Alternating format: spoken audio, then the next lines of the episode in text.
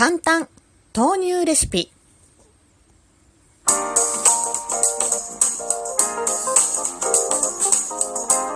りのねえこれってどうなの？どうもひよりですいかがお過ごしですか？この番組は私ひよりがこれってどうなのって思う日常の些細なことを個人の独断と偏見でゆるーくお話しする番組ですギフトもいつも本当にありがとうございます。ハコさんもありがとう。はい。てなことで、今日のお話。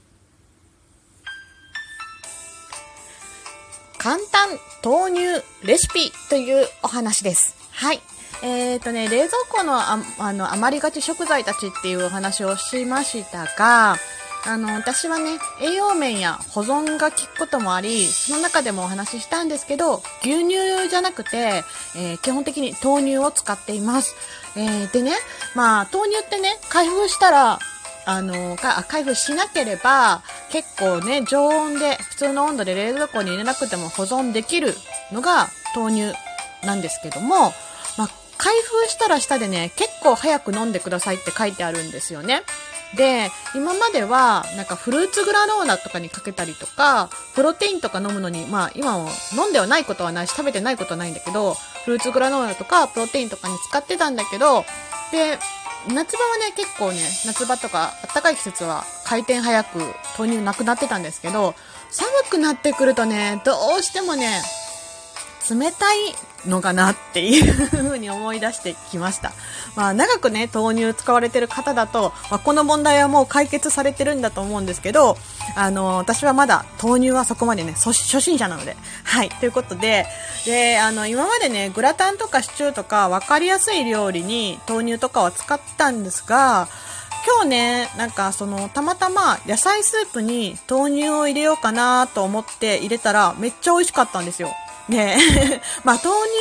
乳のね、料理は、豆乳料理とかね、レシピとか作られてる方も多いと思うんですけど、私はそんなに作ったことがなかったんですよね。で、今日作ったのが、えっ、と、お水にコンソメとかマギーブイヨンとか洋風のお出汁を入れて、火にかけて、で、刻んだキャベツと、まあ、切ったウインナーを入れて、で、軽く塩コショウして、あもしくはお好みでハーブソルトとかを入れて、仕上げに結構たっぷりの豆乳を入れました。で、普通に、まあ、あの、豆乳を最後に入れただけ、入れて、入れて炊いただけなんですけど、キャベツのね、甘みも出ててね、まろやかでめっちゃ美味しかったんですよ。うん。で、いつもの野菜スープのお水の量を減らして豆乳を入れるだけなので、めちゃめちゃ簡単だし、美味しいなって思いました。そしてさすがにね、なんかね、体にね、これもね、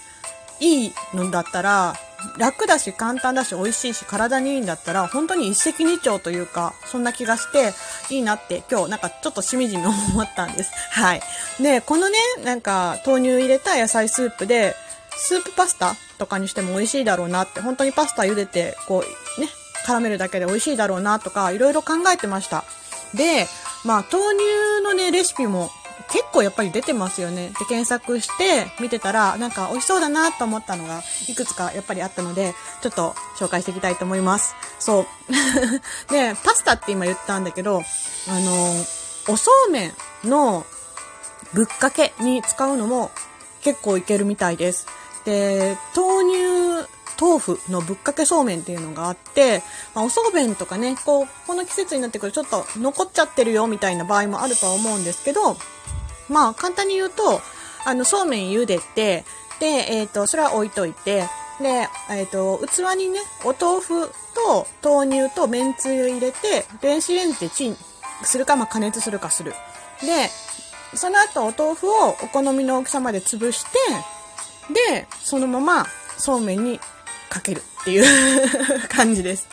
まあ、あの、具はね、いろいろ入れてもらったらいいと思うんですけど、まあ、の、ポイントは、えっと、お豆腐を入れることっていう感じらしいです。で、これはなんか他のレシピでもあったんだけど、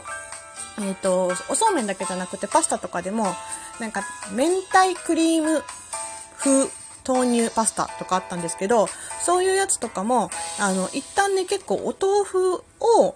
えー、潰したやつに明太子を混ぜて、で、えー、お出汁を混ぜてソースにする。で、それをパスタにかけるっていうのが多かったです。きっとこれね、多分あの、豆乳だけだとすごいサラサラしちゃうので、スープパスタみたいにして食べるんだったらいいけど、おそうめんとか、あの、パスタとかに絡めて食べたいって思った時に、あの、ツルツルになって絡まないんですよね。ソースがサラサラしすぎてるので。っていうのもある、あるので、一旦ね、なんかお豆腐などを返した方がいいみたいです。返したというか、あの、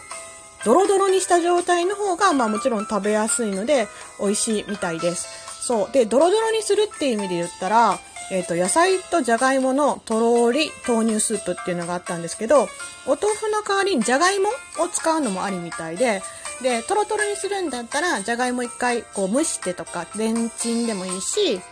じゃがいもを潰して、それに豆乳を混ぜて、こう、かけるスープとかソースにしたりするといいみたいです。えー、豆腐よりじゃがいもの方が好きだよって方はこっちの方がいいかもしれない。はい。だから、あ、なるほどなと思って、ちょっと豆乳ってサラサラしすぎてるよなって思ってたんですよ。スープパスタだったらいいけど、ちょっと片栗とか入れてとろみつけるのってなんか違うよなって思ってたんですけど、このレシピとかを見てちょっと納得しました。あ、なるほど。だってお豆腐とかじゃがいもとかを潰したものと一緒にして、えー、豆乳と混ぜてドロッとした状態にしてパスタとかにすれば、あ、うまくできるんだと思って、ちょっと勉強になりました。はい。で、あとね、面白そうだったのが、あのー、えっ、ー、とね、ピラフを作るっていうので、えっ、ー、と、シーフード、豆乳で作るシーフードピラフっていうレシピがあって、そのレシピ自体は、えっ、と、お鍋で炊くシーフードピラフだったんですけど、これ炊飯器でもいけるんじゃないかなと思って、ちょっとやってみたいなと思ってます。はい。いいレシピがあったらぜひぜひ教えてください。ほんとね、いろんなレシピを思いつくとワクワクしちゃうし、見てると楽しいなと思って、こうね、この冬の美味しい食卓のバリエーションが増えたんじゃないかなと思ってます。そう、これからのね、寒くなる季節は、豆乳はね、お鍋に、お鍋じゃない、料理に使ったらいいんだなと実感しました。そう、お鍋って言っちゃったけど、豆乳鍋もね、作れますしね。はい。てなことで、今日のお話、簡単豆乳レシピでした。今ね、豆乳レシピに目覚め出した日和のお話です。最後まで聞いてくださってありがとうございます。また明日の配信でいつものようにお会いしましょう。ではではでは、また、じゃあね日和でした。